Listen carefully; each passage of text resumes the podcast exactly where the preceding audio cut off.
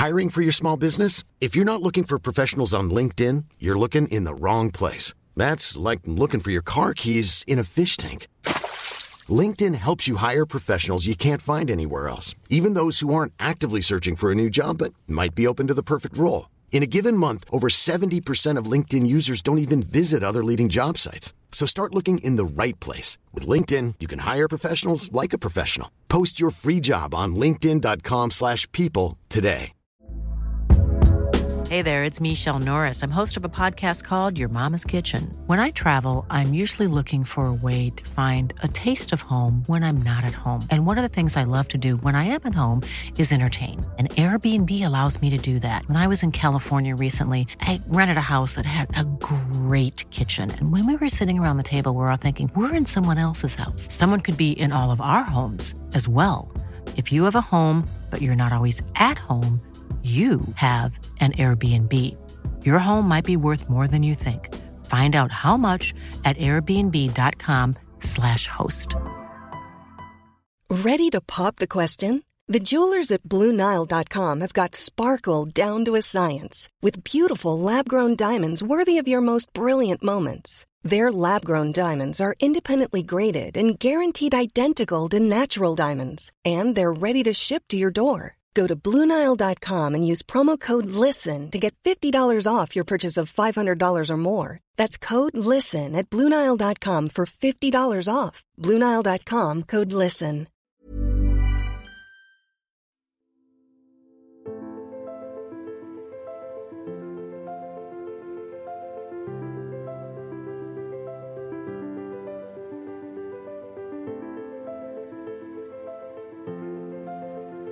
Hej och välkommen till podcasten En podd om e-sport av e-sportbaren Kappa Bar, sponsrad av Dr. Pepper. I det här avsnittet har jag faktiskt med mig två stycken gäster. Jag säger hej till Ludde och hej till Napdaddy. Hej hej. Hej. Uh, om vi börjar med Napdaddy, vem är du för de som inte hänger på Kappa Bar i Stockholm? ja, vem är jag? Uh, en pappa som har två söner som håller på med e-sport. Och uh, ja, har spelat spel själv ja, jämt. Sen att de spelar spel nu, det är kanske inte så jättekonstigt. Känns som det tillhör uppväxten lite. Ja, precis. Man, eh, man får in barnen på det man själv tycker är kul. Ja, men det, det, brukar vara så. Och för de som inte känner till vem du är, Ludde, presentera dig själv lite kort. Yes, uh, jag heter Ludvig Håkansson. Jag uh, spelade Overwatch professionellt i fyra år representerade bland annat Sverige 2018 World Cup. Uh, och nu väntar jag på att Valorant ska komma ut. Ja, det gick lite, eller det fortsätter ju men Overwatch League är ju som det är. ja. Uh, men din andra son som inte är med är ju Liquids Mendo. Mm. Eh, för de som vill ha lite så kuriosa info. Men det vi ska prata om idag, uppväxt som e-sportspelare, hur man tacklar en... För sig i det här fallet hade du en farsa som kanske var lite mer med på noterna, men um, hur är det liksom att växa upp som e-sportspelare Ludde? Vad är, vad är det man ofta stöter på för problem tror du? Um, ja, alltså för de flesta så är det nog väldigt svårt att få in deras föräldrar på det liksom. Uh, och få dem att förstå, så vi hade verkligen jättetur med att pappa har varit så med liksom, sen, sen början, sen vi inte, det var liksom en väldigt stor risk. Uh, Lukas hoppade av skolan uh, för att fokusera på e-sport. Och pappa liksom var alltid där för honom och trodde på honom. Så samma för mig. Um, ja, kul. Kul att höra. Mm. Um, en liten kul grej där med att hoppa av skolan. Ludde, Lukas fick ju ett, ett år att satsa på e-sport. Just det. Eh, och sen eh, så gav jag Ludde samma ett år. Bara det att jag glömde anmäla honom till gymnasiet andra året så han fick två år. Vilket i det här fallet var tur för honom. Så då kände man sig inte som världens bästa pappa. Nej men det, det krävs ju lite olika lång tid för olika människor att bli riktigt bra. Men um, Säg att man är en aspirerande ung grabb som bara, ah, men fan vad kul, hoppa av plugget och börja satsa på e-sport. Uh, Har, har lite dos and don'ts Ludde, vad man kanske ska tänka på? För det är ändå som du säger en risk att hoppa av plugget och hoppas på att man lyckas inom e-sport. Ja, absolut. Um, alltså det, det största jag kan säga, det var ju liksom att när jag hoppade av så, det var ingen liksom stanna uppe jättesent på natten bara för att stanna uppe sent. Utan det var liksom, om jag stannade uppe sent så var det för att jag hade någonting att göra. Och jag fokuserade alltid på min karriär, jag fokuserade alltid på att bli bättre. Så om ni hoppar av så liksom, ta det seriöst. Uh, lalla inte runt. Det är väl det bästa jag kan tipsa om liksom. Ja men precis, man ska se det som träning. Det ska ju vara som om du hoppar av plugget för att bli fotbollsproffs. Då ska precis. du ju som träna liksom. Ja. Uh, nej, det, vad ska man tänka på som förälder? För att det är klart många unga kommer att lyssna på det här och bara yes, jag ska hoppa av.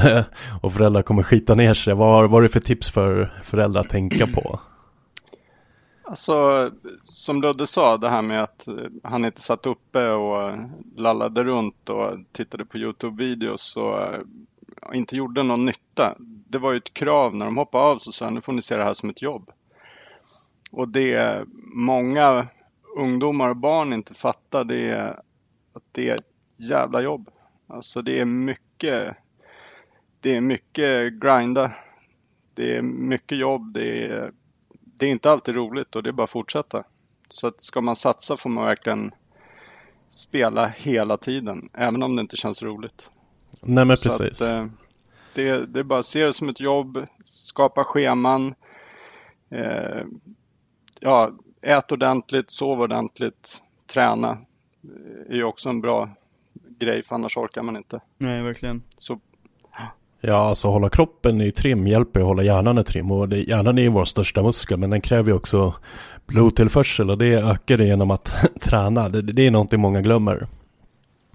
Ja, absolut. Uh, så vi hade ju, när Ludde bodde hemma förra gången, nu har jag varit borta ett år, då hade vi ju gym här. Vi hade ju crosstrainer och roddmaskin och vikter och sen gick vi ner på gymmet i Spånga eh, tillsammans. Jag gjorde det mest för att Ludde ville gå. det var skitroligt. Men jag är ingen e-sportare så jag behöver inte träna. det är en attityd man kan ha. Men eh, hur såg en, en vanlig dag ut för dig när du liksom satsade helhjärtat? Hur, hur såg en vanlig dag för dig? Um, alltså det var egentligen man vaknar ganska sent för ofta så börjar man scrims vid 3, 4, 5 tiden på liksom dagen. Uh, så jag försöker vakna ungefär 12. Uh, eh, värmer upp innan scrims, så jag spelar två timmar. Uh, jag äter frukost, duschar och så innan. Och sen värmer jag upp i två timmar. Och sen scrimmar man i 4 till 6 timmar. Och sen spelar man efter scrims. Så det är ungefär spela 8 till 12 timmar om dagen. Uh, och sen du vet, vad reviews och sånt det är också jätte, jätteviktigt. Mm. Ibland viktigare än att spela. Så, ja. Det var ungefär så. Det är jätteviktigt just att kolla på, alltså gå igenom det man har spelat och kolla efter små misstag. För man tror att man är så jäkla bra men mm. sen börjar man kika igenom och så inser man att just det, uh, där missade jag, där hade jag kunnat varit, där skulle jag inte varit. Ja, precis. Uh, men körde du solo eller hade du ett lag som du skrimmade tillsammans med så det alltid var samma spelare du spelade med? Ja, precis. Uh, jag har ju spelat i massa olika lag, jag kan ta upp min Wikipedia och nämna några. Men uh, jag har spelat i lag ända sedan Closed Beta egentligen. Uh, bytt en del här och där, men jag spelade för ett lag som heter Angry Titans i mer än ett år. Um, där vi bodde i Tyskland. Uh, samma sak där, vi scrimmade ungefär 6 timmar om dagen. Um, så det var liksom vakna, köra solo queue i ranked, bara för att värma upp och komma in i det. Mm. Uh, och sen var det sex timmar scrims med laget där man bara spelar mot andra lag. Sådär, sådär. Um, var det någon gång du var riktigt uh, trött och irriterad på grabben uh, under åren innan han blev en stor stjärna, Napdaddy? Um, alltså, när, när han satt hemma och, och, körde med sina lag och när han då var shotcaller så kunde det vara lite jobbigt ibland eh, eftersom de körde natt jämt. Så då kunde det bli så att man, man fick skrika några gånger och säga nu får du, nu får du tagga ner, eh, jag försöker sova. sen vande man sig och till slut så skickade jag bara ett sms. Så här, jag försöker sova. Stäng dörren lite, var lite tystare. Så, men det där är också en grej som när Ludde flyttade till Vegas nu eh, för ett år sedan och han inte var kvar, då saknar man det. Då eh, var det tråkigt att inte höra det här uppifrån. Den här... Ja, ja men det blir liksom någonting som tillhör vardagen bara. Ja, Alltså de roligaste delarna var ju när han spelade viktiga matcher. Jag satt nere och tittade på Twitch.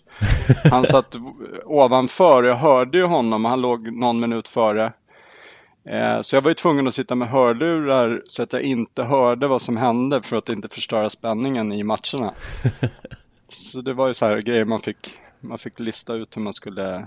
Men jag var nog aldrig irriterad på dem. Eh, jag nej, jag har alltid, jag har alltid gillat spel så att, nej, irriterad kan jag inte säga att jag var faktiskt. Uh, hur var relationen med brorsan då när ni satt och spelade samtidigt? Uh, var det någon sån här beefs going on mellan er två? Nej, uh, vi spelade aldrig i samma lag utan det var liksom Vi duo QA ranked ibland mm. Men vi mötte aldrig riktigt varandra för när jag När jag började liksom bli Duktig så Hade han uh, egentligen slutat spela. Okay. Uh, eller, han, eller så var han i Amerika och jag var i Europa liksom. Ja, då blir det lite svårare. Ja. Men vad var det som fick dig till just Overwatch av alla spel? Uh, det var brorsan. Uh, vi spelade CS uh, i några år. Sen 2014 tror jag och sen berättade han att det kommer ut ett nytt spel. och att jag borde liksom För han märkte att jag började bli liksom bättre på CSGO. Uh, jag climbade liksom från, du vet jag var silver 1 när jag började, när jag var typ 13. Och climbade upp till global. Uh, så han märkte att jag blev bättre i spel, så han sa att Vill du försöka gå proffs så borde du börja spela det här nya spelet. Och i början var jag mm. så här jätteskeptisk, jag bara nej, CS är kul. Och sen lyckades han få in mig i det, så jag började så här Jag började studera gubbar och abilities och maps innan spelet ens kom ut. Uh, ja, var egentligen så. Okej, så det ses från början och sen hoppade in i Overwatch. Vad, vad tycker du är den roligaste eller största skillnaden förutom att det är hjältar men vad tycker du är skillnaden att spela i CSGO kontra Overwatch? Um, det är väldigt mer fast-paced i Overwatch. I CS mm. är det mm. liksom hålla angles. Fast det är också väldigt mycket som är likt. Det är liksom så här, använda molotovs för att forsa ut folk finns liknande grejer man gör i, uh, i Overwatch. Som i CS, så typ beta utility med nades. Det är samma sak med Overwatch, man beta utility med andra grejer. Så det finns här grejer man kan ta från andra spel och bara bli bättre automatiskt liksom. Ja, det brukar alltid finnas lika. First person shooter har ju ändå det är ungefär samma grej i alla spel men det är alltid någonting som skiljer. Um, hur kändes det när båda sönerna var utflygna och eh, är ute i världen på massa äventyr då? Jag pratade med Ludde om det faktiskt när han kom hem nu att eh, ja, jag får ju frågan från folk så här, men saknar de inte men jag försöker förklara det att även när de bodde hemma så träffades ju inte vi. För jag jobbar ju när de, eh, när de sov och sen gick ju de upp och spelade när jag sov. Mm. Så att nu eh, det blir så här, när jag går in och kollar på deras streams eh, så, så är det som vanligt. Eh, sist jag var nu och hälsade på båda i Vegas i oktober förra året. Så sen dess har det varit lite jobbigare. Jag saknar dem lite mer. Nu är Ludde hemma men eh, nu sitter ju Lukas fast. Jag kan inte åka dit och hälsa på. Eh, så att eh, jag, jag, jag tycker det är kul. Alltså de satsar ju och det går bra. Jag är glad för dem det är, det är superkul. Ja. En bra, någonting bra att hålla på med. Ja. Tycker jag. Och sen mm. lite lättare att följa dem. Det är bara att kolla på Twitch. Behöver man inte hålla på med massa abonnemang hit och dit. Och Nej, och sen blev jag ju glad när, när jag hittade Kappa och kunde sitta där. Och man fick så här, kan ni slå på streamen, Ludde spelar, Lukas spelar. Så kunde jag sitta där, ta en öl, käka någonting, titta på streamen och matcherna som, som de spelade. Så att, eh, det, det var lite upp för mig. Slapp jag sitta hemma själv. Ja, livet kan vara väldigt bra ibland när man har e-sport, ja. Eh, en bar. Ganska bra kombination tycker jag. Eh, men du, du tröttnade lite på Overwatch där. Vad var det som hände egentligen? Uh, ja, det var ju att Blizzard inte la så mycket resources som de borde ha lagt på tier 2-scenen där jag spelade. Uh, jag spelade ju för Gladiators Legion, bodde i USA med ett visa och sen fick vi två second places i contenders, vilket är, alltså det är jävligt bra. Mm. Uh, och vi kvalificerade till uh, Korea, åkte dit och spelade liksom. Um, och sen blev vi droppade för att de tjänar inga pengar på contenders. Mm. Uh, och då kände jag liksom att Då hade jag hört om att Valorant kommer ut, vilket är ett FPS-spel av uh, Riot Games som kommer ut snart. Och då tänkte jag bara, det är fan inte värt det. Jag har spelat i fyra år och sen blir vi liksom droppade när vi gör bra ifrån oss. Och det kändes som att det var rätt tid för mig att leta nytt spel. Ja, jag var väldigt starkt ifrågasättande när Blizzard presenterade att det skulle vara eh, likt NHL att det är franchise och det, det, går in med pengar. Det finns inget sätt att hamna utanför eller komma innanför. Eh, eller komma in och, eller ramla ut som du har i traditionella liksom, ligor där är du sist åker du ut och så vidare. Jag tycker de gjorde ett enormt misstag. Jag tror att de har förlorat mycket på det. Nu håller de upp att göra om hela själva Contender-serien överlag. Ja, det blir bara värre och värre. ja. ja, men typ. Och nu ska ju även de i Overwatch League, de ska resa eller skulle då rest världen runt och eh, skulle lagen själva få stå för det. Det kommer ju kosta miljarder, äh, inte miljarder, men det kommer kosta mycket pengar. Jag tror inte de förstår ja. riktigt vad de håller på med längre.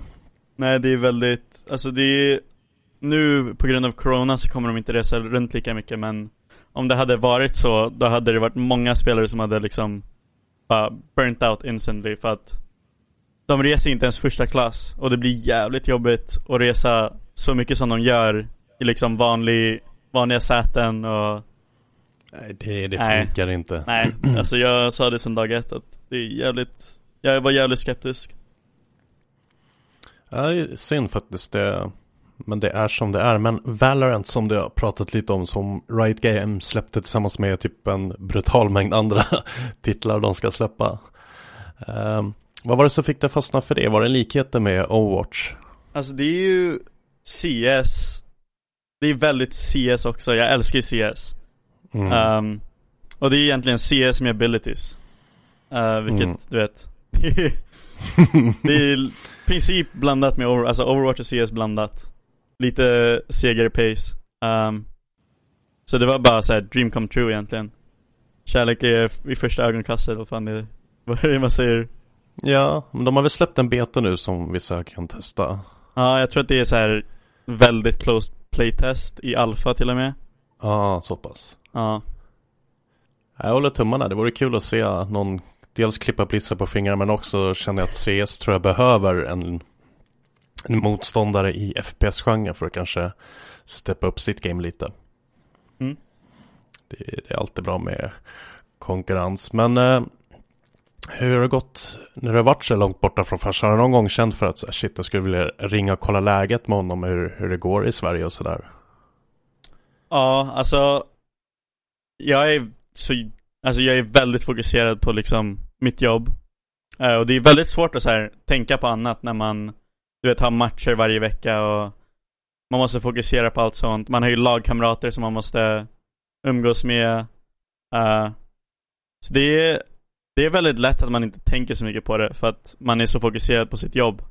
Mm. Men definitivt så här, på off days så kände man att, ja, uh, jag saknar fan familjen. Um, men mestadels så är det att man är så fokuserad liksom. Mm, ja det blir så. Man, Folk tror inte att e-sport kräver så mycket tid men det kräver fan brutala ja, mängder tid ändå. Uh, men uh, när hade du sagt att NapDaddy, om de inte hade lyckats, när hade du dragit gränsen och sagt att nej, nu är du tillbaka till skolan och uh, hur hade du gjort det? Alltså jag hade nog inte, nu, nu har de ju blivit båda myndiga så att nu kan inte jag säga så mycket. Mm jag tror att både Lukas och Ludvig, om ingen av dem eller om de inte hade lyckats och fortfarande hade bott hemma så är de så pass de är så pass med så de fattar ju liksom att det är inte det är inte gratis att bo. Så att de hade nog löst det. Mm. Eh, så jag hade nog aldrig tvingat dem tillbaka till skolan utan eh, en plan. Liksom, jag hade väl hjälpt dem att, att komma på något och hitta på.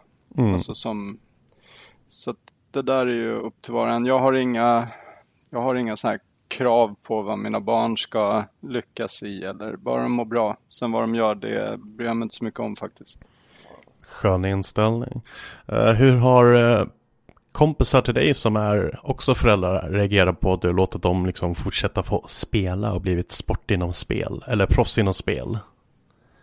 Jag kan säga så här, kompisar och föräldrar. Du hade en i din podd, en mamma som hade någon, eh, hon hade någon blogg tror jag. Jag kommer inte ihåg vad hon hette, men hon berättade det här med när hon var på föräldramöten när de sa så här, barnen spelar för mycket, eh, vi måste få dem att sluta spela. Mm. Eh, och eh, där har jag varit i samma sits. Det var ingen som trodde på, de här, på det här som jag lät mina barn göra. Jag har fått mycket skit för att jag liksom, ja, de har inte tyckt att jag har varit en, en eh, seriös förälder.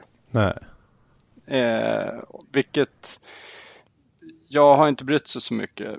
Jag har inte brytt mig så mycket om det och det roliga är nu när de, man träffar dem då, jaha vad gör grabbarna? De är i Vegas och, eller i Korea eller Tyskland eller så har de ju ändrat lite inställning men det är nog mycket på grund av hela e-sportscenen. Att den har kommit upp lite, alltså folk börjar förstå. Eh, men jag vet att när de började och, och ja, spela och när de började lyckas så kunde jag ju komma hem till kompisar som hade yngre barn och så var det mm. så här, prata inte om dina barn. Vi pratar inte om Lukas och Ludvig för att som du sa att det är många barn som, ja ah, jag ska bli jag ska bli e-sportproffs eller jag ska bli youtuber mm. eller så det, det, ja, då fick man inte prata om Lukas och Ludvig vilket Oj. var tråkigt. Nu skiter jag i det, nu pratar jag ja. om dem. Oj, nu bröts det. Så det, ja det var, eh, nej men jag, jag har kört mitt race. Hallå? Oj. Hallå? Funkar det nu? Ja. Nu funkar det. Yes. Jag bytte server. Aha. Vad sa du pappa mot slutet där?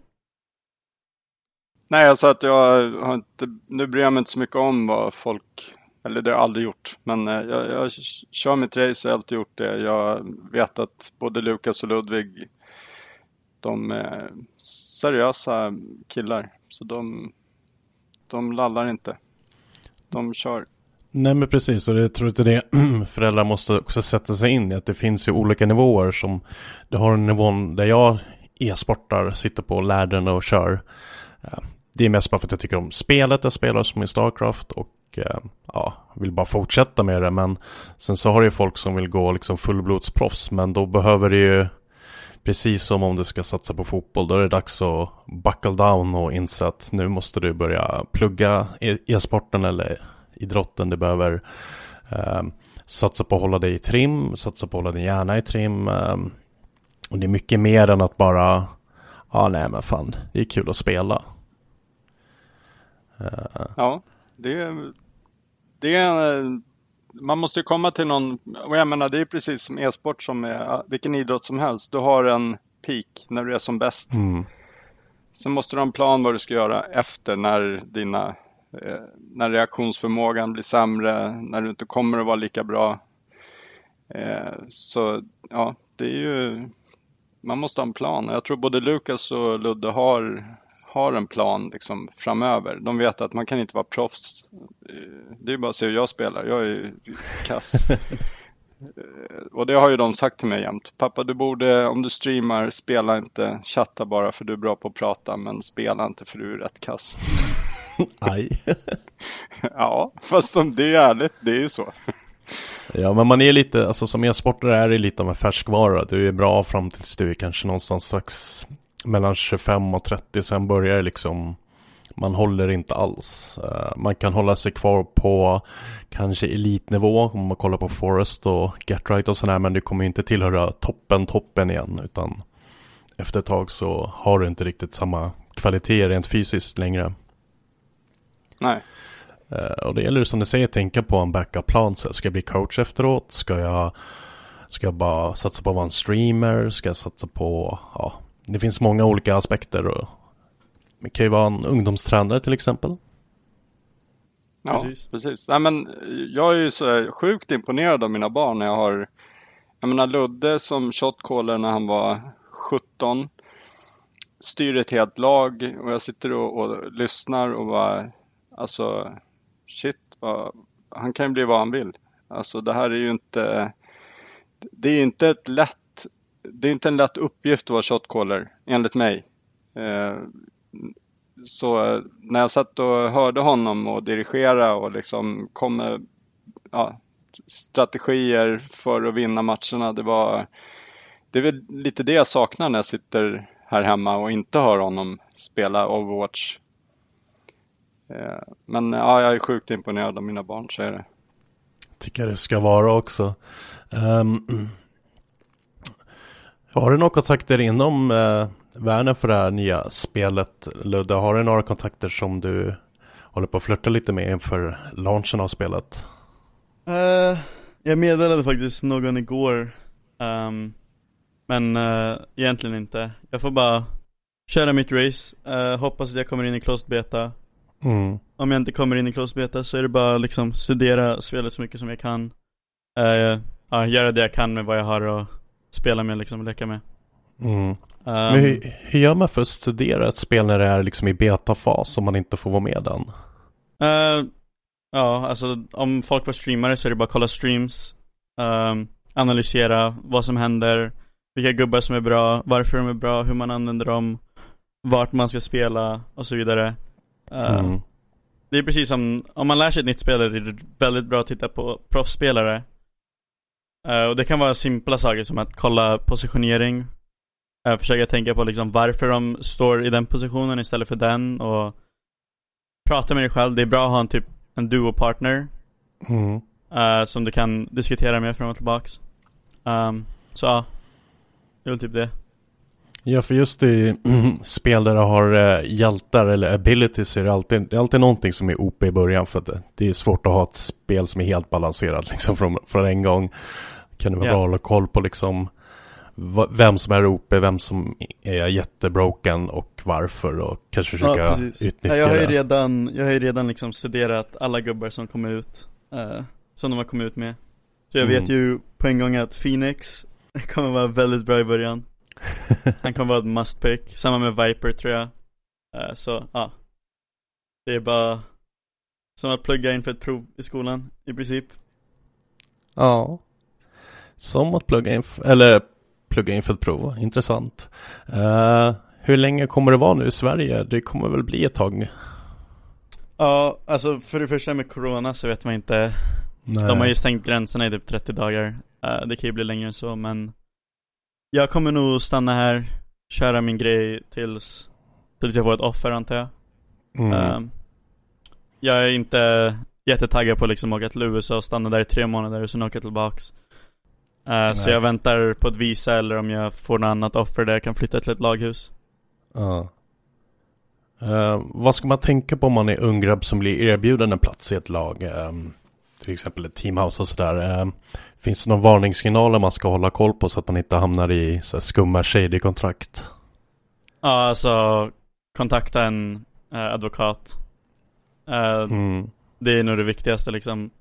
Även om du tror att du kan läsa kontrakt så är det alltid värt att ha någon annan som kollar igenom det. Eh, och det kan ju vara att man betalar en e-sports lawyer en gång bara, om man inte vill gå in i mm. kontrakt med dem. Uh, ja, och sen prata med Organ liksom och fråga, innan du åker till laghuset, fråga liksom Kommer man ha egna rum, om du bryr dig om det eh, Sådana mm. saker. För jag flyttade till eh, Toronto Esports eh, Så flyttade jag till Toronto Och det var liksom ett väldigt dåligt laghus Aj. Som jag egentligen önskar att jag inte åkte till Fast det var ju, det är experience, allt är experience liksom mm. uh, Jag skrev inte ens på ett kontrakt med dem när jag åkte dit vilket också var ett misstag fast det ledde till att jag blev upploggad av Tempostorm typ två veckor senare. Och flyttade till LA, så Ja, det är bara... Lite tur och oturen ändå. ja, precis. Jag kan ju säga som pappa eh, med alla de här kontrakten vi har läst. För vi har ju läst en del kontrakt. Varje gång, eh, speciellt när Ludde och även Lukas när de var under 18. Mm. Då var det jag som fick skriva på och varenda gång så kändes det som jag sålde mina barn till någon. För jag hade liksom, eh, det var mycket att läsa igenom. Sen börjar man ju lära sig de här standardgrejerna. Sen fick man läsa allt där hur mycket de skulle streama i veckan och mm. hur mycket de skulle tjäna och hur mycket Organ tog för, av vinstpengar och sådana saker. Um, men sen uh, när det blev lite allvarligare för Lukas först så skaffade vi en e-sport uh, advokat mm. som han har fortfarande tror jag. Nej, men han jobbar med dem. Nej, kanske inte. Ja, men ändå så kändes det och det, det har jag rekommenderat andra föräldrar som har kontaktat mig eh, som har haft barn som har blivit erbjudna kontrakt och både jag och Ludde har suttit och tittat igenom kontrakt när Ludde har sagt nej, det där kan han inte skriva på. Det där är mm. helt värdelöst. Så att eh, man, ja, jag har nog, jag har nog sparat alla kontrakt bara för att. Ja, det Men det är mycket att tänka på så man inte går in i något dåligt. För det är lätt gjort. Det är mycket shady people. Oh ja. E-sporten är ju mm. så pass ung så det har ju många fulla fiskar som har insett att det är lätt att tjäna pengar på folk som inte förstår. För att kolla på fotbollen, då har du så pass etablerat nätverk av massa agenter plus att du har en stor organisation i Fifa som liksom bestämmer och även där händer det ju skumma saker men det har inte samma eh, lekrum liksom på, som du har i e-sporten tror jag. Nej. Ja, det var ju bra med Blizzard när, de, när Overwatch League, för där var det ju liksom klausuler att du fick inte betala mindre än så här till spelarna. Så det var ju lite, det var ju lite regler som, som man inte kunde skicka in någon och ge dem en skitlön. Eh, så att där var det ju lite rättvist, så det var ändå någonting de gjorde bra. Ja, verkligen. Jag har också en historia från när jag nästan skrev på ett skitkontrakt om du vill höra det. Ja, jättegärna. Uh, du kommer ihåg det pappa, Mosaic Esports? Mm. Uh, jag blev kontaktad av en uh, stor spelare nu som heter Fusions. Han spelar för, vad fan spelar han för? Boston Uprising i Overwatch League tror jag. Uh, och han sa liksom att, ja ah, vi vill jättegärna att du kommer och joinar oss. han ringde upp mig, berättade liksom bakgrunden av organisationen och vem det var. snubben som ägde laget hette Brandon, Brandon Kim. Um, och allt lät jättesketchy liksom. Han sa att han skulle försöka köpa sig in i Overwatch League, han ville flyga ut oss till uh, Arizona tror jag. Um, och det lät jättesketchy men jag Då skickade han mig ett ett månads kontrakt där jag fick uh, eh, 10 000 kronor tror jag. Och det var liksom, ah okej. Okay. Så jag skrev på det, det var inget så här shady med det. Nej. Uh, nästa månad fick jag ett till ett, ett månads kontrakt. Nästa månad fick jag ett till ett månads kontrakt. Uh, och då har han liksom Hela den här tiden har han lovat oss grejer. Han har lovat att han ska flyga ut oss till Arizona. Han har börjat jobba på några personers visa. Han sa att han var på möten med Overwatch League om att köpa Arizona, liksom, franchisen. Mm. Uh, och sen skulle han, då har han lovat att, att när det riktiga kontraktet kommer, då ska vi få typ 3000, mellan 3 och 4000 dollar. Uh, och sen kickar vi tre personer, plockar upp tre nya. De, de tre skriver på ett kontrakt där de får eh, 3000 plus. Mm. Och sen, vi tre som har varit där längst får våra kontrakt och vi får 1500 dollar offer. Hmm. Plus att min agency som hjälper mig med kontrakt och sånt, de sa att det var så ett template-kontrakt. Så det var liksom ett kontrakt de har tagit från någon öppen source liksom. Snyggt. Bara så här, som vem som helst kan ta. Uh, och de sa på en gång, och vi försökte liksom negotiata med Brandon Kim. Eller Kim, vad fan han heter. Men han var helt insatt på att nej, du ska få, ni ska få 1500. Och då liksom, då sa jag det, nej, då drar jag. Och sen tweetade jag 'looking for team' mm. uh, Och sen några månader senare så får jag reda på att ingen har fått betalt på 3-4 månader. Så han är skyldig folk typ 30 000 dollar totalt. Oh, jag blir så trött varje gång jag hör sådär. Vi hade en Starcraft-spelare, Nurture, som var i ett lag som heter Makers. Um, mm. uh, jättemycket rabalder kring. De hade inte betalat pengar och sådär. Och det, jag tycker det är så synd för det sätter e-sporten är så dåligt i ljus. Alltså, så här, och det är så enkla saker som ett, lova inte vad du inte kan hålla. Två, bullshit inte. Säg bara så här att ja, men jag vill hitta, jag har en satsning på gång nu. Um, det kommer förmodligen inte bli mycket i början men jag tror på det här, vill ni vara med från början?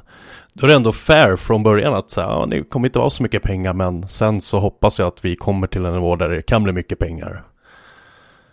Uh, ja, precis. Då får man ändå valmöjligheten. Ju, det var ju några föräldrar som kontaktade mig angående en kille som, han var 16, spelade Fortnite. Jag tror du kommer ihåg det kontraktet Ludde ja. som vi läste. Eh, jag kollade upp den här Oregon som, alltså farsan skickade mig kontraktet och sen så kollade jag Oregon och då var det någon som hade en kakfabrik tror jag. Mm. Eh, som troligen gick rätt bra. Eh, så han ville väl, han ville väl satsa pengar på någonting. Eh, det var inte jättemycket pengar han skulle få. Det var ju så här typ 1500 i månaden eller om det var 1000 dollar i månaden eller någonting. Mm. Men då upptäckte Ludde direkt att, men vänta, det står ju här att han ska, han ska streama fem timmar om dagen. Det blir ju liksom inga pengar. Nej. Eh, jag missade det, jag kollade igenom så här, det var standard, standard. Och sen så såg jag, eh, när jag läste igenom resten tillsammans med Ludde, så upptäckte vi att det här var ju riktigt sketchy. Han skrev på kontraktet, åkte till, eh, till Shanghai tror jag. Och de, de sa ju då, ja men vi betalar hotell och resa och sådär. Då hade de bara betalat hotell en natt. Han skulle vara där för en, en turnering i fem dagar. Eller någonting liknande. Eh, och sen så hade de bara betalat en natt. Jag tror aldrig föräldrarna fick, eh, fick pengarna för de andra nätterna. Så han fick ju betala en del själv. Eh, men de ringde mig. Jag pratade med, med eh, hans eh, min telefon ringer. Stänger du den? Sorry. Eh, nej men han pratade med hans, jag pratade med hans pappa en del och han var ju också sådär som mig att han, han kände att fan det känns som jag säljer grabben. Mm. Eh, han, han går i skolan och så sa men du får gå på mag, magkänsla lite. Känns det bra så kan det vara bra men och då rekommenderar jag honom också att skaffa en, en advokat. Alltså skaffa och så gav jag namnet på en som jag vet. Eh, och eh, jag vet inte om de gjorde det, jag vet inte hur det har gått, jag har inte pratat med dem. Jag har varit inne och tittat lite på den här killens stream ibland. Jag tror att han fortfarande är i Sverige. Mm. Men det var då när Fortnite blev så stort och alla skulle satsa. Eh, så att, det känns ju bra att kunna hjälpa någon eller i alla fall ge rätt råd. Eh, när man har varit med ett tag, som Ludde sa, sedan 2014. Så man har ju lite, man har ju lite magkänsla på vad som är rätt och fel. Ja, för det kommer ju nya, nya e-sporter hela tiden och eh, de spanar ju alltid efter unga talanger och unga talanger är oftast lätt att lura och jag tror att många säkert vet också att eh, det är nog inte många som har koll på hur ett kontrakt ska se ut, vad man ska tänka på. Eh. Det har man ju inte ens i, i, arbetslivet knappt. Alltså jag har ju hållit på en del med kontrakt och upphandlingar i mitt arbete så jag har ju lite koll men det är det är väldigt mycket finstilt ja. eh, som är lätt att missa. Så att eh, det är en rekommendation om man har eh, ett barn som får en, ett offer mm. att eh, verkligen kolla igenom det med en advokat i Sverige. Om det finns några, jag tror inte det finns några idag. Eh, men annars så, så, har man ju de här som är kända inom e-sport. Mm. Ryan Morrison, han, han har väl 80% av alla eh, Overwatch eh, proffs, tror jag. Det finns säkert fler, men det är väl han som har hjälpt eh, Lukas och Ludvig en del. Men nu har det säkert kommit fler. Ja, det finns en del. Uh, mm. Evolve representerar mig just nu. Ja. Mm. Eh, hur gör man för att få kontakt? Alltså vart söker man efter en e-sportadvokat? Om det är någon förälder som lyssnar på det här och kanske har en unge som har folk som rycker i trådar. Uh, Ja, så de kan ju kontakta mig om de vill. Mm. Uh, Ludde undersöker OV på Twitter. Uh, men Ja, jag vet inte riktigt hur man hittar liksom från scratch men Evolved Talent heter de på Twitter, de är väldigt bra.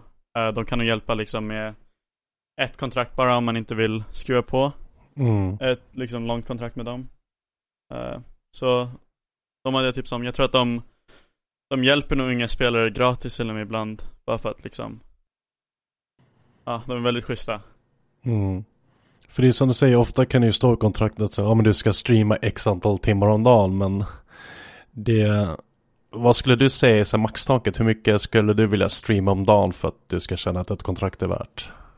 Alltså det beror ju helt på lön och eh, vad för spel man spelar, hur mycket man streamar. Så Mm. det är nog inget, inget sånt satt jag har liksom. Ehm, men om man är fulltidsprofessionell så tycker jag att har de inte ett kontrakt med Twitch så behöver man inte streama alls tycker jag. Mm. Det borde inte vara något krav. Ehm, men har de något liksom kontrakt med Twitch så är det ofta så att man måste göra det för att få partner och för att Ah. kunna spela för dem. Så ja, 20-30 timmar i månaden eller någonting sånt kanske. Mm. Eh, Som sagt, det är lika tråkigt varje gång man får höra så tråk, tråkiga historier. Men det är kul också att se att det börjar ändå finnas lite kontakter för advokater och sånt. För att kontrakt är jävligt svårlästa. Även om man kanske är en hejare på engelska så har du ju vanlig engelska så har du ju advokatengelska där man skriver saker på luddigt sätt. Och sen så har du ju klausuler till och från. Så det, är- det, är, det är mycket att hålla koll på faktiskt. Ja, helt klart. Och en, an, en annan sak om jag får flika in det här med att, alltså, jag har haft en del kontakt med skattemyndigheterna just när Lukas och Ludvig började tjäna pengar. Eh, sitter i Sverige. Man bör kontakta en revisor för att vi vet ju Mm. alla vad som hände med de här svenska Youtubers som började tjäna mycket pengar. Japp. Eh, och eh, jag har haft kontakt med några, sen har inte vi haft jättemycket samarbete nu, men det här med hur man ska skatta för pengarna, för de ligger ju på Paypal och, och Mm, skattemyndigheten har ingen aning. Eh, jag har kommit en bit på eh, de här delarna. Det är ju liksom subbar är så lite pengar men det blir mycket i längden om du har många viewers. Mm. Så, så det är mycket sånt att tänka på också så att man inte bara sitter och får en massa pengar och sen så blir man sköntaxerad. Det, det är kanske inte det roligaste. Nej, för det folk inte tänker på, alltså e-sport, det är ju, ju ett arbete, men sen så har du ju massa runt omkring eh, pengar också, som, som du säger, subs i, på din Twitch-kanal, du kanske får donations till ditt Paypal direkt via Exakt. viewers. Um, tekniskt sett så är det ju arbetspengar, för om du sitter och streamar som ett proffs för att, ja men du har i kontraktet, eh, du ska nå partner och bla bla bla. Då är det ändå ett arbete det du gör. Och du ska ju inte Mm. bli sköntaxerad som att det är en, en gåva från utlandet eller någonting, utan det är arbetspengar. Och det ska ju skattas och eh, hamna i din pension och lite andra så här, sociala sammanhang. Och det är viktigt att tänka på, jag tror många missar det. Det är jätte, jätterörigt kan jag säga. Mm. Jag, har, jag har haft mycket med det där att göra. Jag har startat firm, företag och lagt ner företag och, och gjort om. Nu för Lukas del så nu jobbar han i USA och betalar skatt i USA. Mm. Eh, så att där är det lugnt. Då nollar han ju i Sverige eftersom han inte är här. Men ja, det, är man inte borta ett år, åker dit, tjänar massa pengar, ja då ska du ju skatta för dem i Sverige. Så att jag har ju sagt det till Ludde, vilket han har varit duktig och gjort. Jag har sagt spara, sätt undan 30 procent Mm. av det du tjänar för att det måste vi ta med revisor när du kommer hem. Så att eh, det är mycket att tänka på. Och som sagt, jag... Ja, är det någon förälder som vill kontakta mig bara få tips om vad man kan, vem man kan prata med och sådär så får de gärna höra av sig till mig också. Ja, för jag tror att det är någonting vi behöver lyfta ordentligt med Skatteverket. Just det här att det kommer vara, kommer vara ganska mycket pengar. Men är det en ung svensk som hamnar på The International och vinner liksom Dota 2s världscup då rinner in miljoner dollar. Mm. Uh, mm. Och det kommer ju vara en klumpsumma som hur ska du skatta den? Det är prispengar. Hur räknas det? Är det din lön? Och, och sådär.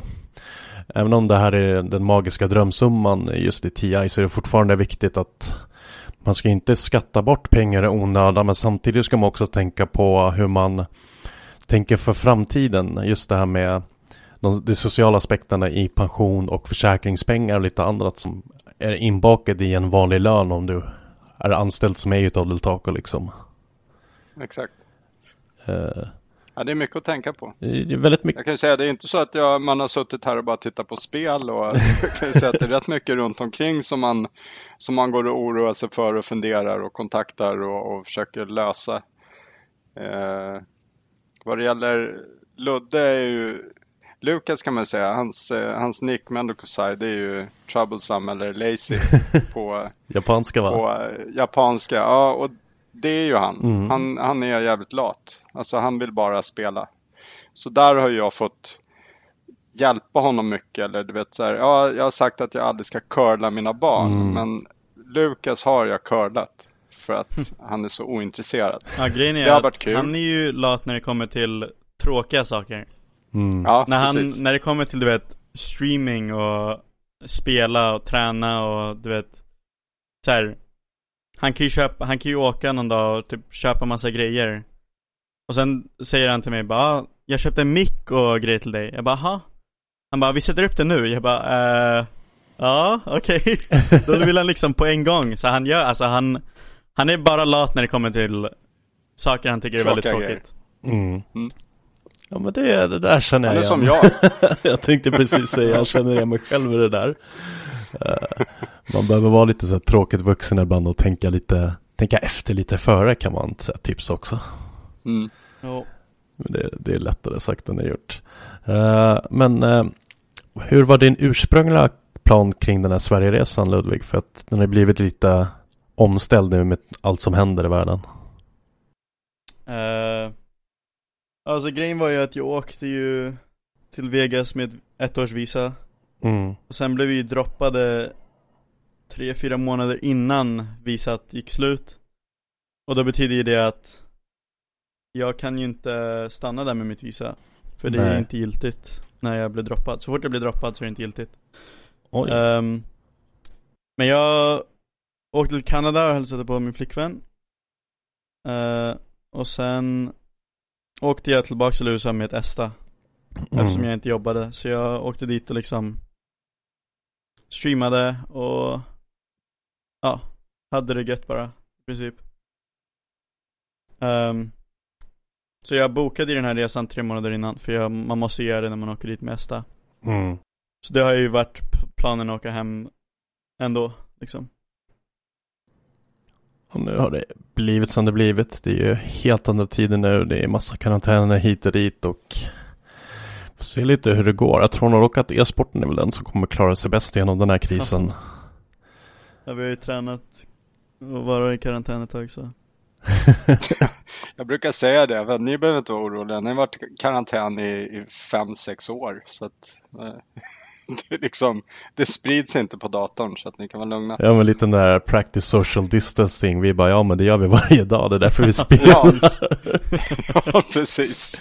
ja. Eh, även om man är vi, eller vi är jäkligt sociala, eller bara typ på ett annat sätt. Det är över mikrofoner och headset istället. Ja. ja. Eh, det är inget fel i det. Nej, alltså jag tycker det är umgås lika mycket som allting annat. Men det var, jag vet att när eh, barnen gick i skolan i, i eh, grundskolan så kunde man ju få sån här, ja nu ska vi ha så här föräldravandring. Jag bara, ja fast eh, nej, eh, jag, jag ska inte gå någonstans. Jag var ensamstående med barnen då, de bodde med mig. Och så bara, ja men vi ska gå ut och se vad ungdomarna gör. Jag bara, men jag vet vad mina barn gör, de sitter hemma och spelar. Så att jag tänker inte gå ut. Jag tänker inte lämna mina barn själva när de är så små. Nej. För de sitter hemma. Så att eh, det var ju också så här, ja men du ska ju lära känna deras eh, kompisar som de eh, träffar. Och jag bara, men de är inte ute på stan. De är på Ja, de är på internet. Ja. De har sina kompisar här, så att jag vet vilka de är liksom. Jag har inte träffat dem, men... men, Nej, men eh, man känner till dem ändå liksom. Ja, man känner till dem. Det där tycker jag är så roligt för att just det här med ehm, att låta barnen vara hemma och spela. Folk tänker så ja men då kommer de bli lata. Så bara, nej, men framförallt så slipper du att de är ute på massa skumma hemmafester. Eh, du slipper oroa dig för vad de kanske stoppar i sig. Eh, du vet mycket väl vad de gör för att de sitter liksom i rummet bredvid. Det är bara knata in om det skulle vara något. Så jag ser mer fördelen med att man låter sina barn under ansvarsfulla förhållanden fortsätta spela liksom. Ja. Ja, mitt största problem var ju när de spelade, förlåt Ludde, men eh, det var ju det här med nej, monster och energidrycker, det får ni inte. Mm. Det är liksom, vatten är bra. inte, och nu är Lukas sponsrad av Monster, är det inte så Ludde? Jo. Han har väl Ja, fem, så, fem så back. det är så här, då kan jag inte säga så mycket. Det är liksom. Men eh, ja, jag har aldrig behövt vara orolig och leta efter dem på stan, varit ute och på fester som du säger, och, utan jag vet ju var de är någonstans. Eh, och sen har ju alltid deras kompisar varit välkomna hit och haft LAN och ja, då har jag gjort något annat. Mm. Då har jag gått iväg och så har de fått hålla på. Så att, eh, ja, men det känns, jag, jag har haft en ganska enkel eh, ja, de, de har varit lätta att ha att göra med under, under hela sin uppväxt. För jag har aldrig varit orolig. Det är skönt att höra. Som du säger, eh, om det värsta man behöver oroa sig för att ungarna proppar i sig monster, då har man det ganska lätt jämfört med många föräldrar liksom. Ja, absolut. Eh, Men satte du någon gräns då för hur många monster om dagen de fick dricka? Var det noll eller var det liksom max en om dagen? Äh, det var nog, alltså jag köpte aldrig. Nej. Eh, när de köpte någon gång så vet jag att det var inför en match när de var tvungna att vara pigga och jag blev så här, okej. ta, Oh. köp en monster eller två. Så att det, det var aldrig så här att de fick sitta och dricka det bara för att. Utan det skulle vara någonting speciellt och då, då sa jag aldrig något utan då tyckte jag att fine. Mm, det är väl ett tips jag kan ge också till liksom yngre spelare att om ni inte känner att ni behöver den här energin från kaffein så håll er borta så länge ni kan liksom. Eh, det är bättre att liksom ha den här uh, natural, nej jag kan inte svenska, natural energin. Mm. Eh, och sen om man verkligen behöver inför en matchdag, liksom jag drack När jag spelade hemma här och jag spelade i NA så drack jag en monster, eller en monster i veckan i princip. För att jag hade en match i veckan Mm. och då kände jag att en timme innan eller 45 minuter innan drack jag en monster bara för att få lite extra energi.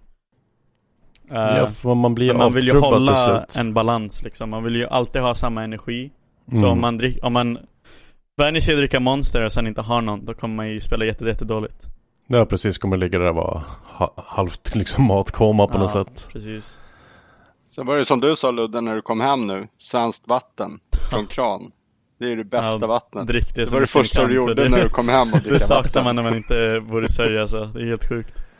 Ja men det, det är som du säger, det är sån här typisk grej som man inte tänker på att säga att För många länder utomlands, jag vet inte om det var så där du bodde också när du bodde i Kanada eller USA att man köper liksom stora burk, liksom flaskor vatten för att kranvattnet är till för att diska Precis. och toaletten det är liksom Nej, Alltså. Las Vegas-vattnet luktar ju som eh, bassäng. Alltså som en, som man går in i en bas, liksom stor inomhusbassäng. Mm. Eh, vad heter det?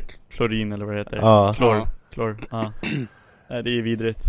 Medan här är man så här, man älskar ju när man hittar en kompis som har sån här kran som kan bli riktigt, riktigt så här frys iskallt. Det är Ja, typ det verkligen, bästa alltså. som finns. Ja, det är verkligen det. Det är liksom, det har alltid varit så sedan barndomen att Kallt, kallt vatten på sommaren alltså, det är fan riktigt mumma. Ja, det är så jävla nice. Robban, vill du höra något kul nu som hände när Ludde kom hem? Jag har ju fixat det här fina gamingrummet som du har sett Ja, eh, bild på. Ja, det första som händer nu det är att jag får inte vara där. Så jag fick flytta ut min PS4 i vardagsrummet. Nej. För han sitter och streamar där nu. Så att, ja, han kommer att ta det över.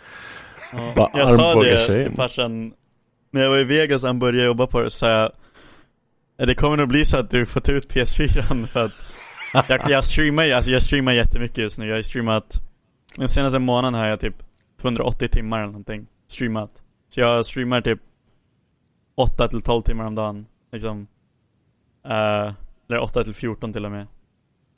Uh, så det, ja. Det får ju bli så. det får bli så bara. Men det tog, alltså grejen är, det är bara en dörr emellan gamingrummet, streamingrummet och köket. Så att det är mycket möjligt att jag kommer in och dabbar någonting. när han kör. Boomerdabben i bakgrunden. Ja, precis. Ja, precis. uh, Boomerdab? Ja. Kallar du det? Jajamän. Ja, jag tar det, jag tar det positivt. det ska man göra. Jag är, fan, jag är fan en boomer själv. Det var länge sedan man var ungdom. ja. Men hur ser planen ut närmsta månaden förutom att man kommer vara hemma mycket? Ni är som det är. Ja, för mig är det bara, jag kommer streama varje dag. Det är väl typ uh, Den växer, så det är riktigt kul och liksom Jag har en liten community, jag averagear typ 25-30 viewers uh, Men det är liksom, min grundcommunity är typ det bästa som finns mm. Så varje gång jag streamar är det skitkul uh, Ja det är väl egentligen det Jag ska bara streama, jag spelar ju CS just nu För att uh, liksom värma upp inför Valorant. För det är nog det bästa spelet man kan spela för, inför det. Mm. Ja, det är väl typ det, det enda jag kommer göra. Ja. Själv då Nepta, hur ser det ut för dig med arbetsfronten och sådär nu när allt som händer? Ja, men jag har ju fördelen att jag kan sitta hemma och jobba mycket. Ja. Eh, använda videokonferens och sådär. Nu när jag jobbar som konsult och projektledare. Så att eh, för mig är det lugnt. Eh, skönt att Ludde är hemma. Mm. Eh, så att det är ett tips nu. Jag tänkte på det när Ludde sa att hans community är, är bäst, viktig. Ett tips till, till föräldrar det är att försöka vara med och lära sig, lära sig vad de gör och vilka de prata med. Och, för både inom Lukas och Ludvigs eh, chattar och communities så vet de vem jag är. Jag är inne och säger hej. Till Ludde på månaderna har det varit när han har varit borta. Mm. På Lukas har det varit lite sådär, ja, det är lite olika tider men att man alltid är med. De har aldrig fått stänga ut mig från Facebook när de använder det, vilket är länge sedan. Eh, men jag vill alltid veta vilka de pratar med så att jag att Ja, jag tycker det är viktigt. Jag menar föräldrar betalar för internet. Precis. 99,9 procent av tiden. Oh, ja. då, har man, då kan man faktiskt sätta lite krav. Att man ska inte bli utstängd från vad de håller på med. Nej men det är lite som... Och det har, det har Lukas och Ludvig aldrig gjort. Nej men det är lite som så här, man vill gärna hålla koll på vem ens ungar hänger med. Och det blir samma inför, men för dig då, då hänger du på deras i deras Discord eller på ja. deras streams för att det är så här, men det är de de umgås med. Då vill jag veta lite om vilka de är, vad de gör, ja, men så här små grejer bara för att man ändå vill visa att man håll, håller koll och är med. Jag tror att det är också viktigt att visa sina barn att jag bryr mig faktiskt om vad de gör, även om jag inte förstår det. Men jag vill mm. sätta mig in i det ändå liksom. Ja, det har alltid betytt väldigt är... mycket kan jag säga. Ja men det är väldigt positivt. Jag får ju bara positivt när jag kommer in. Alltså det är, jag får ju massa kärlek varenda gång jag kommer in och de blir glada och eh, det, ja, det känns jättebra att komma in när man känner igen Nix på alla och eh, ja, man vet ungefär var de finns och, och lite sådär. Jag tror jag har bättre koll på var var de finns. När man frågade Lukas och Ludvig när de var yngre, så jaha, men du har träffat en svensk kille som du spelar Var kommer han ifrån? Och de bara, Sverige? ja, men eh, var i Sverige? Eh, inte vet jag. Okej, okay, han, låter skå han låter som han är skåning, så han är nog från Skåne. De har ingen koll. Nej. det är världens sämsta generation på geografi. De har ingen aning. Det kan vara det kan vara i Sverige eller ett annat land. De har inte en susning. Ja men det är som internet. Vi, behöver, vi har inte gränser där som man har. Nej. liksom, vi är inga borders. Det är bara att köra liksom. Så att när det väl blir mm, så här. Men vart i USA bodde du? Man bara USA. Uh, det var varmt där jag bodde. Ja, ja precis. Ja. Men sen kan jag ju säga att det är jävligt kul. För även om de här människorna är på på internet eh, hela tiden. Som när jag åkte ner till Polen med Ludde när han var i World Cup va? Nej, det var Contenders. Nej, det var finalen. Mm. Contenders final. Ja. och när man fick träffa många av de här man hade sett namnen på, verkligen fick eh, se dem och säga hej. Och, alltså det är ju samma människor för att eh, säga vad man vill om det här med att vara toxic på de som, som är normala, som sköter sig, de är normala i verkliga livet också. Eller så är de kaxiga på internet, då är de tysta när de träffar någon. Ja. Om de ens träffar någon. Ja, men det, det, är lätt att skriva kaxigt i chatten liksom. Sen ska man leverera ja. det också, då är det inte lika kul. Precis. Nej, precis. Uh, det är därför det är så jävla lätt att vara en backseat gamer när man är proffsspelare, Twitch-kanalen bara så där borde du inte gjort, det hade inte jag gjort. Ja, verkligen. Det är det värsta jag vet alltså. Fy fan. Backseat gamer, det var ny. Backseat gamer är någon som liksom sitter och kollar på en streamer och sen försöker de se åt dig vad du gör, eller ska göra, eller vad du gjorde fel. Och är det är det värsta som finns.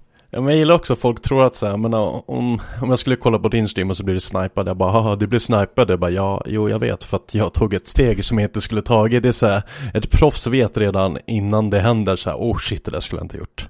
Ja, det, det, är liksom så här, lägg bara ner, njut bara av streamen och som du säger, kolla på proffs, se hur de gör och försöka mimika så gott det kan men att försöka poängtera vad ett proffs gör fel Wow, det är liksom ja. När jag spelar kod nu och blir snipad då förstår jag nog det fem minuter senare Så att, eh, vad fan undrar vad jag gjorde för någonting Ja, ja. det men jag kan ju säga så här, det här nya spelet som Ludde nu satsar på. Mm. Det, det, är lite roligt för att jag kände att Overwatch var så här jag försökte lära mig, men det händer så mycket. Det är som ett fyrverkeri ja, med alla abilities och alla gubbar. Och det är så många gubbar så att man fattar inte. Så jag tycker det är lite skönt nu att gå in och kolla på Ludde när han spelar CS.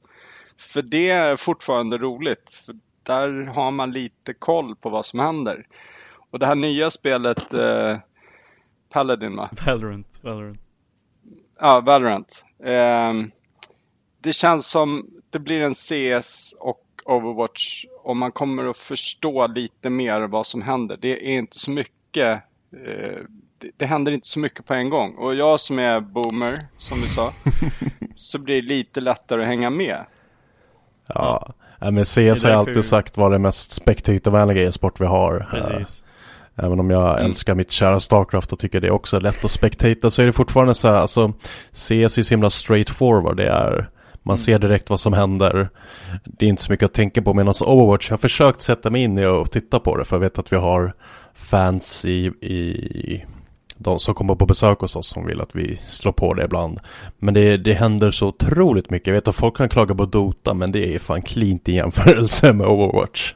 Ja, verkligen. Nej men det är, alltså det är därför CS är så stort som det är. Ja. Och det är så, även om man inte förstår det på en jätte, jättehög nivå Så förstår man ändå vad som händer. Liksom, Nej. terroristerna ska planta en bomb. Ja. De ska försöka ta sig in. Åh, oh, de fick en kill, det var Klappa. ja, men de precis. De fick bombplant i Klappa. Det är liksom jättestraightforward och spektator. Jag kan säga en kul grej med Overwatch när Ludde och Lukas var borta. Eh, Ludde var i Tyskland och spelade för Angry Titans. Så eh, var, var min mamma här rätt mycket. Hon är 82 Eh, och då satt vi tillsammans och kollade på Overwatch-matcherna. Och då så frågade mamma så här, men jag förstår inte. Nej, men det är lugnt morsan. Det, det är så här. Om du kollar uppe till höger och vänster. Till höger är Luddes lag. Kolla om det blir kryss på gubbarna, då dör de. Det är inte bra. Eh, och, och, de ska liksom ha gröna, de andra ska bli kryssade. Då, då går det bra. Så hon kunde sitta här inne i vardagsrummet och bara, nu, nu går det bra för dem. Nu är de andra kryssade. Eh, och eh, jag satt ju alltid och lyssnade på casters så att jag, jag hängde inte med. Så jag lyssnade mer på casters än tittade för att det går så jävla fort. Ja. Så man, man fick lyssna på liksom eh, hur, hur, hur de pratade och... Ja, det är det de är till för, så det är ju skitbra. Mm. Ja, det var, och då var det ju roligt. Det var spännande. Alltså jag är inte intresserad av riktig sport. Om det inte är så här final i fotboll med Sverige, någon, inte vet jag. Eh, men här kunde jag ju liksom, jag kunde inte titta. Jag gick ut och så fick min mamma sitta och, och titta och så frågade så här, hur går det? Hur många kryss? Ändå kul att ha att, eh, tre generationer involverade. En som ja, spelar ja, och två som späckar. Det är ändå jävligt ballt. Ja. Mm. Det är kul. Det, Ja, morsan är cool. Ja, men jag tycker man ska vara lite öppensinnad för nya erfarenheter och faktiskt, även om man inte förstår, försöka sätta sig in. Um, jag tror många föräldrar i ren rädsla av att de inte förstår kanske inte vill sätta sig in med, men tips till er föräldrar är att ni behöver inte förstå, ni behöver egentligen bara vara där. Alltså, ja. sitt bredvid, snacka, lär Försök er. Försök visa intresse, liksom. Ja, men precis. Och det framförallt... betyder väldigt mycket för oss som spelar. Jag tror det, för jag tror att man, många barn kan känna sig isolerade av sina föräldrar om man sitter och spelar. Det blir lite jag mot dem-känslan och det är inte alls bra ja. inom en familj. Nej, inte alls. Men det vet ju, det vet ju både Lukas och Ludvig när i deras chattar och så börjar de skriva någon sån här aj, aj, aj eller pipi hands och jag bara, vad betyder det? så här, eh, vänta jag fattar inte. Och då får jag alltid svar liksom, men det är det här. Eh, men du kan gå in på den här eh, Urban Dictionary och kolla, men det orkar jag inte. Så att jag frågar rakt ut i chatten, men det är aldrig någon som, som liksom eh, dissar mig för att jag frågar utan de är hjälpfull, hjälpsamma och, och ja, förklarar. Alltså de vill ju att äldre människor ska, ska förstå och vara intresserade så att det, det är bara, ja det är skön, Ja. Sköna chattar. Ja, och sen ska man inte som förälder vara rädd att skämma ut sina barn för att så här, du kommer alltid skämma ut dina barn vad du än gör. För det är lite själva, alltså, men det är lite själva grejen när man växer upp att det är skämmigt med föräldrar och sådär. Så du, du kommer mm. alltid skämma ut dem, men ja, som du säger Ludde, att man uppskattar ju ändå i efterhand att de är där, visar att de bryr sig och eh, försöker lära sig lite av lingot och sådär, alltså oavsett vilken nivå.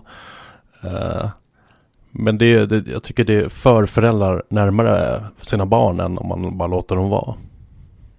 Absolut. Du har ju hockeyföräldrar som står i hallen och börjar spöa på varandra för att deras söner spelar ishockey på ett visst sätt. Så att jag menar, det finns ju värre exempel än att sitta och snacka med sina barn uh, om vad ja, de spelar med liksom. Jo men det är, det är som, alltså det finns massa föräldrar som aldrig har tittat på en hockeymatch och sen så när när eh, barnen börjar spela hockey då är det allt. Mm. Eh, så att man lär sig. Det är, man måste ju. Man behöver inte spela hockey själv, man behöver inte spela e-sport eller hålla på med spel ens. Men försök lära sig så gör man det. Ja. Svårare så är det inte. Men hörni, jag tänker vi, vi ska ta och runda av. Tack så mycket för att ni ville vara med. Uh, Tack själv. Tack för att vi fick vara med. Ja, men så lite så. Om man vill följa er som sagt, uh, då följer man Ludde på Ludde underscore OW eller OV på yes, svenska. Uh, och uh, på Twitter så har ni Napdaddy också om ni vill snacka med en e-sportfarsa och kanske ställa lite frågor om era barn eller sådär. Det är bara att höra av sig. De är två ödmjuka herrar som är kul att lära känna faktiskt. Och Napdaddy med i i slutet. Ja, just det. I och inte y. Mm. Viktigt. Uh, får vi se nästa gång vi ses på Kappa i Stockholm. Uh, kanske tar ett tag men vi får hoppas att allt blåser över så snart som det bara går. Ja. Uh, tack så mycket. Tack så jättemycket och till er som har lyssnat. Tack det. för att ni har lyssnat och uh, vi hörs nästa vecka. Hejdå.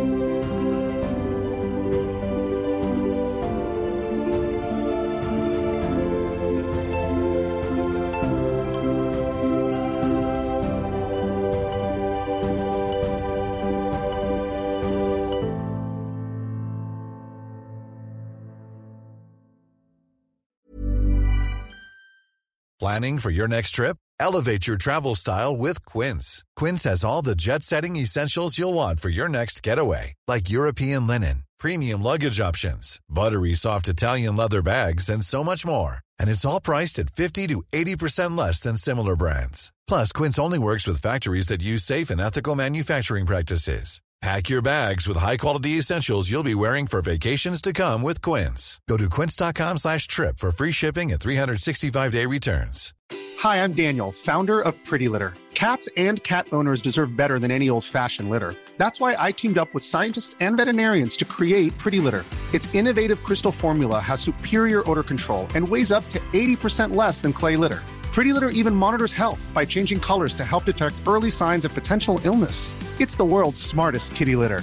Go to prettylitter.com and use code ACAST for 20% off your first order and a free cat toy. Terms and conditions apply. See site for details. Hi, I'm Daniel, founder of Pretty Litter. Cats and cat owners deserve better than any old fashioned litter. That's why I teamed up with scientists and veterinarians to create Pretty Litter. Its innovative crystal formula has superior odor control and weighs up to 80% less than clay litter. Pretty Litter even monitors health by changing colors to help detect early signs of potential illness. It's the world's smartest kitty litter. Go to prettylitter.com and use code ACAST for 20% off your first order and a free cat toy. Terms and conditions apply. See site for details.